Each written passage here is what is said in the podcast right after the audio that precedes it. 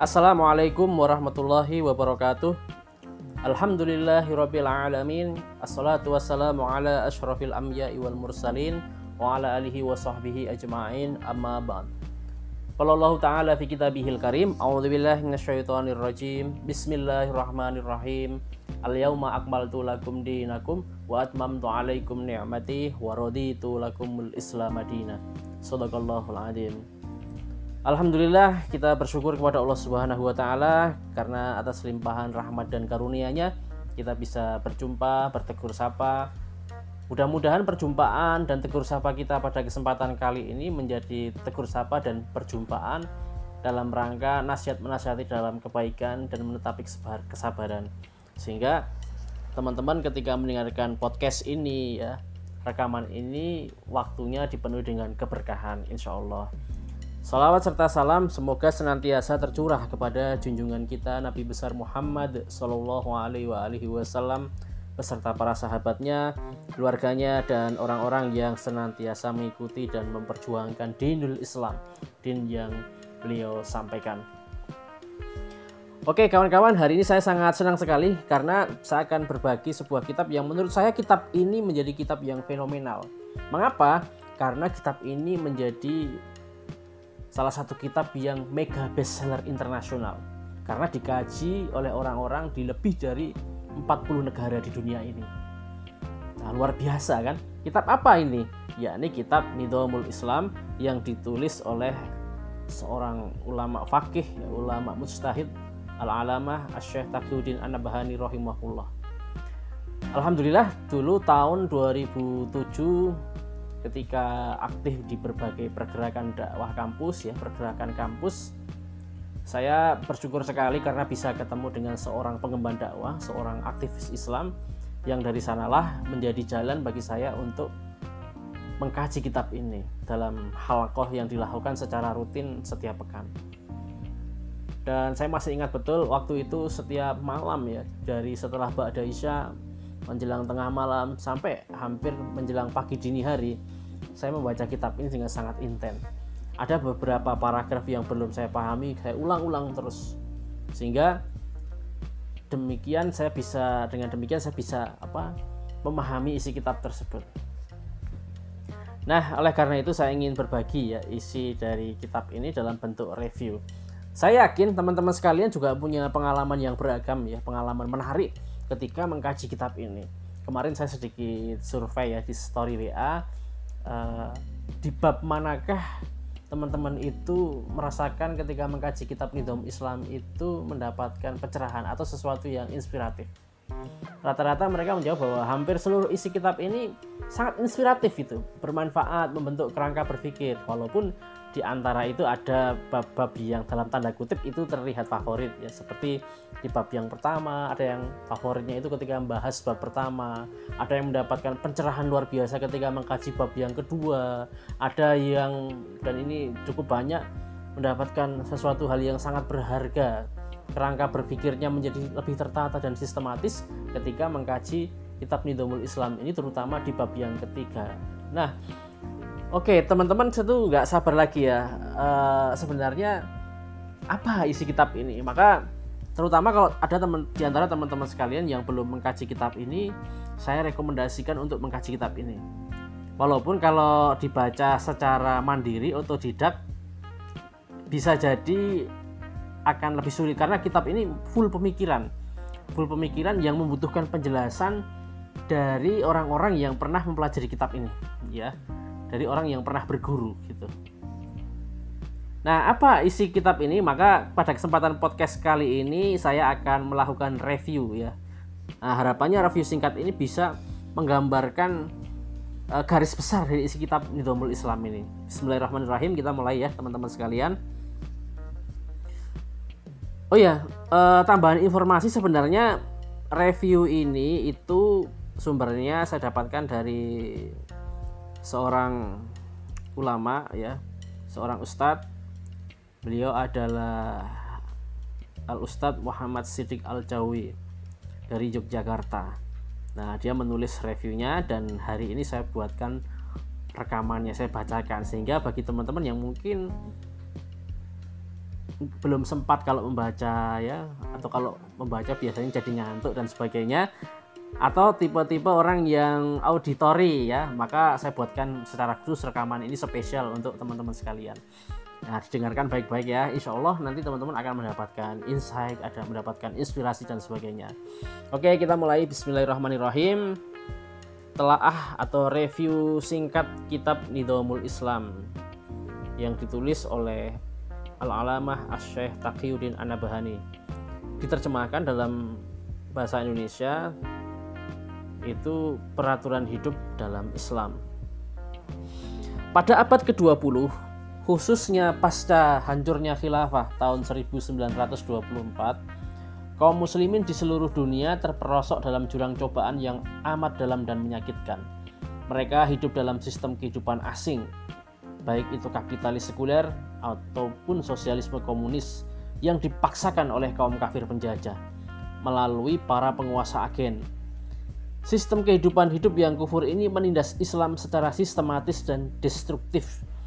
Islam yang semestinya menjadi sistem kehidupan menyeluruh harus diamputasi secara kejam sehingga tersisa sekitar 5% saja, yaitu ajaran tentang akhlak dan ibadah ritual.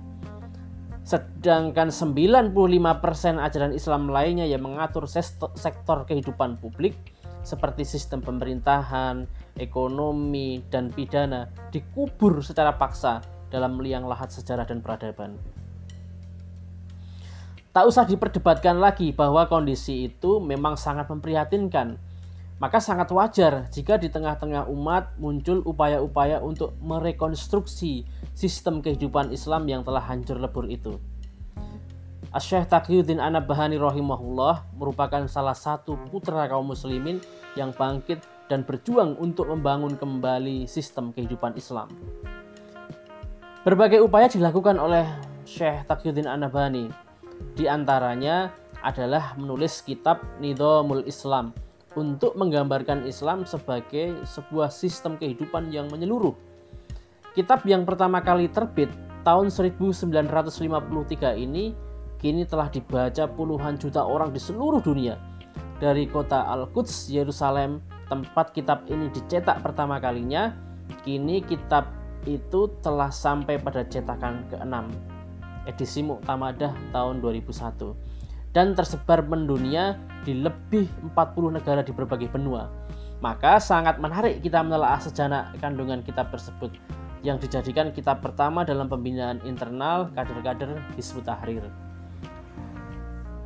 Secara ringkas, Kitab Nidhamul Islam merupakan kitab yang mencoba menggambarkan sistem kehidupan Islam atau nidham Islam secara komprehensif dalam sebuah sistem khilafah.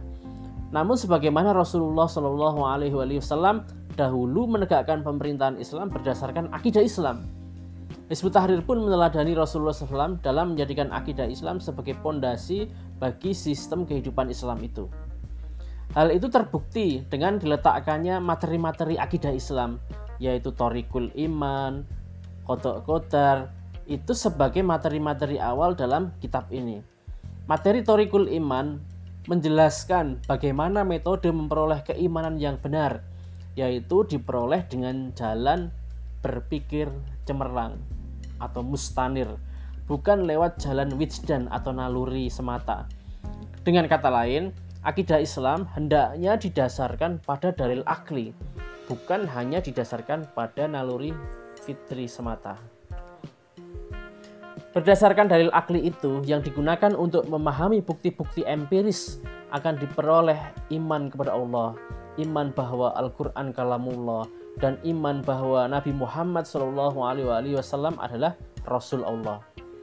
Ketiga perkara keimanan inilah yang selanjutnya menjadi dasar penetapan dalil nakli yang bersumber dari Al-Quran dan Sunnah untuk mengimani perkara-perkara yang goib seperti hari kiamat, surga, neraka, malaikat, jin, setan, dan sebagainya.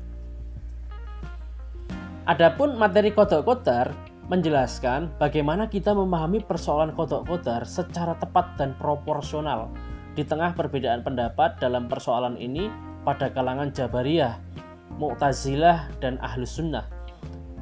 Yang fundamental, Syekh Taqiyuddin Anabani meletakkan paradigma baru dalam pembahasan kodok kodar, yaitu membahas perbuatan manusia secara relevan dengan pahala dan dosa, bukan lagi membahas perbuatan manusia dari segi-segi lain yang tidak relevan dengan pahala dan dosa.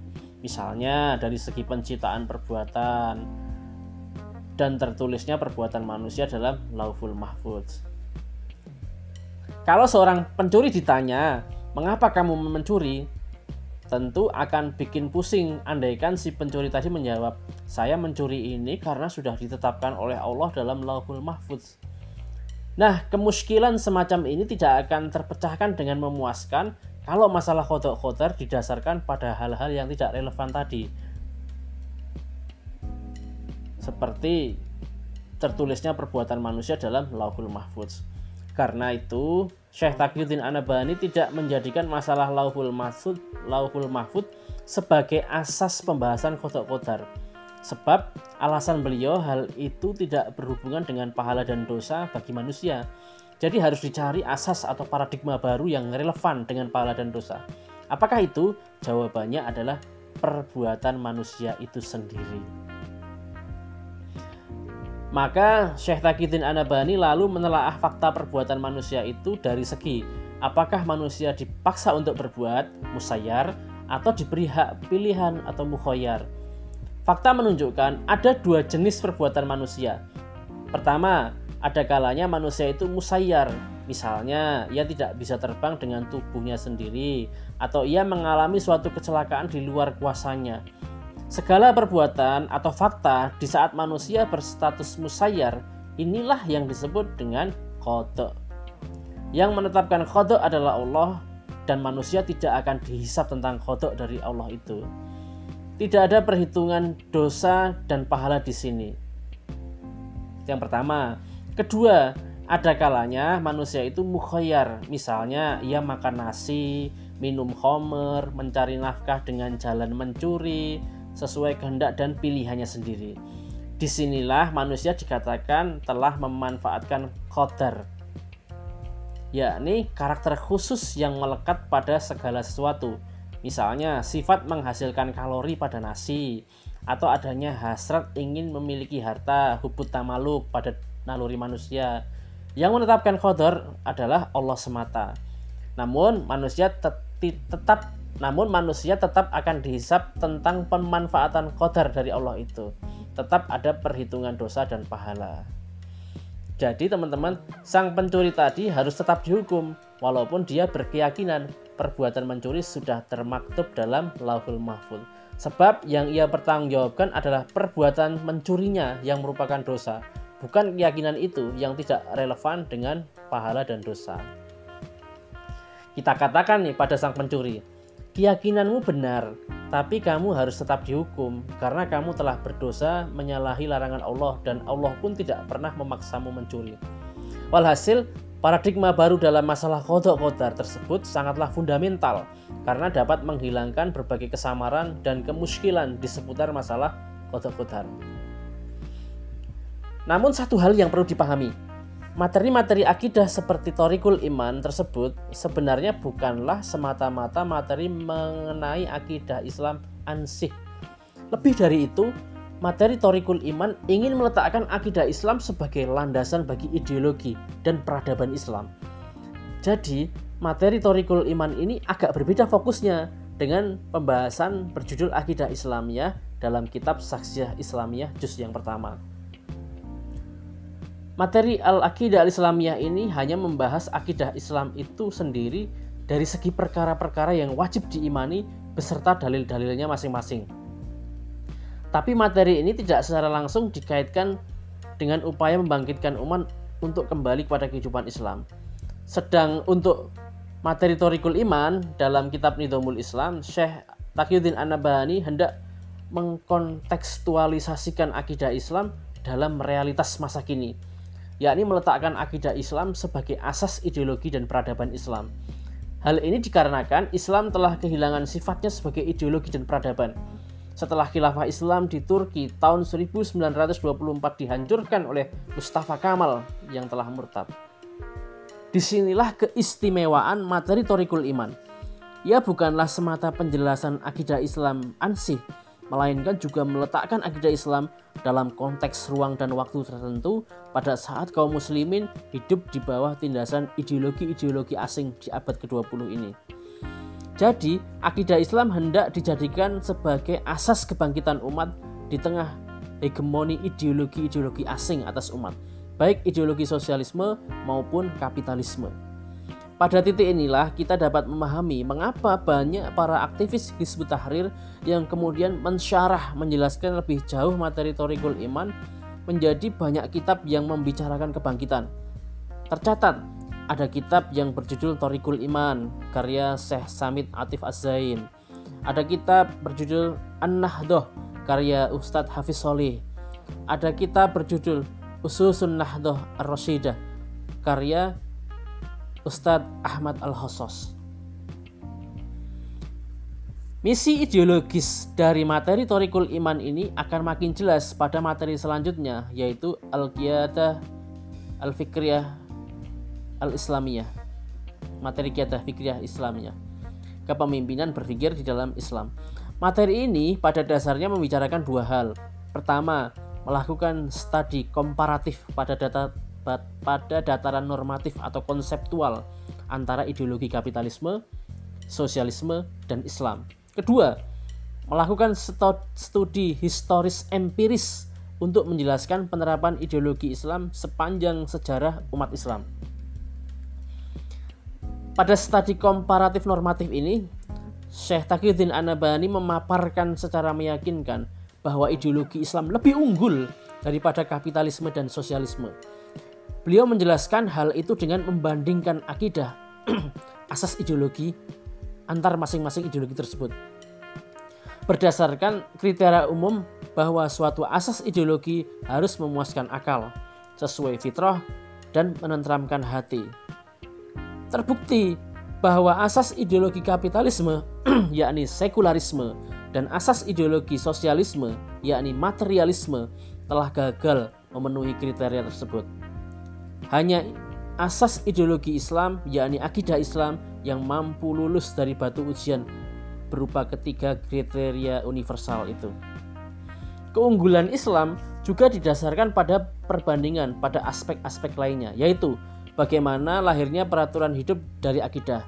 Kedua, standar perbuatan. Ketiga, pandangan terhadap individu dan masyarakat. Dan yang keempat, pandangan terhadap metode penerapan peraturan hidup. Sementara itu, studi historis empiris yang dilakukan oleh Syekh Taqiyuddin An-Nabhani dilakukan untuk menjawab satu pertanyaan kritis. Kalau ideologi Islam itu satu-satunya yang benar, apakah ia pernah diterapkan dalam kenyataan? Di sinilah Syekh An-Nabhani lalu membentangkan penerapan Islam sebagai ideologi dan prestasi-prestasi keberhasilannya dalam rentang sejarahnya yang panjang. Sejak tahun 622 ketika Rasulullah Shallallahu Alaihi Wasallam berhijrah ke Madinah hingga tahun 1917 ketika daulah Islam yang terakhir jatuh ke tangan penjajah. Materi Al-Qiyadah Fikriyah Al-Islamiyah ini merupakan materi inti dari kitab Nidom Islam. Selain karena penjelasannya yang paling luas dibanding materi lainnya, menghabiskan 36 halaman. Juga karena posisinya yang sentral bila dibandingkan dengan materi sebelumnya dan sesudahnya. Seperti telah dibahas, materi sebelumnya ialah materi tentang akidah, yakni bab Torikul Iman dan bab Kodok Kodar. Ini artinya siapa pun tidak akan dapat memahami materi Al-Qiyadah, Al-Fikirah Al-Islamiyah tanpa memahami materi pendahuluannya yang meletakkan akidah Islam sebagai asas ideologi Islam. Adapun materi-materi selanjutnya semuanya adalah uraian lebih jauh tentang hal-hal yang berkaitan dengan materi Al-Qiyadah Fikriyah Al-Islamiyah. Mungkin kita bertanya, bagaimana metode mewujudkan kembali Islam sebagai sebuah kepemimpinan ideologi? Al-Qiyadah Al-Fikriyah dalam khilafah. Jawabannya ada pada materi tentang tata cara mengemban dakwah Islam kaifiyatul hamlu dakwah al-islamiyah ini bab yang keempat materi-materi selanjutnya semakin merinci bagaimana wujud sistem kehidupan Islam itu termasuk perbedaan kontrasnya dengan gaya kehidupan barat. Materi Al-Hadarah Islamiyah dan materi Nidom Islam menerangkan perbedaan tajam antara sistem kehidupan Islam dan sekularisme. Materi-materi selanjutnya menjelaskan hukum syara yang terpancar dari akidah Islam sebagai substansi peraturan dalam sistem kehidupan Islam. Teori-teori umum seperti definisi dan macam-macam hukum syara kemudian dilanjutkan dengan rincian secara mendetail mengenai penerapan sistem kehidupan Islam secara nyata. Ini dijelaskan dalam bab Masruk Dustur, sebuah rancangan konstitusi negara khilafah yang terdiri dari 186 pasal. Kitab Nidam Islam ditutup dengan bab akhlak. Bab ini menjelaskan posisi akhlak dalam Islam dan peran akhlak dalam masyarakat. Akhirul kalam, jika kita ingin tahu bagaimana membangun kembali sistem kehidupan Islam yang telah hancur di tengah hegemoni, hegemoni kapitalisme saat ini, sangatlah tepat apabila kita membaca kitab Nidamul Islam ini. Penulis Al-Ustadz Kiai Haji Muhammad Siddiq Al-Jawi. Demikian podcast inspiratif pada kesempatan kali ini. Teman-teman sekalian mudah-mudahan bermanfaat dan membuat teman-teman untuk lebih bersemangat lagi dalam mengkaji Islam menguatkan literasi ya untuk menguatkan dakwah Islam. Tetap semangat. Allah Akbar. Assalamualaikum warahmatullahi wabarakatuh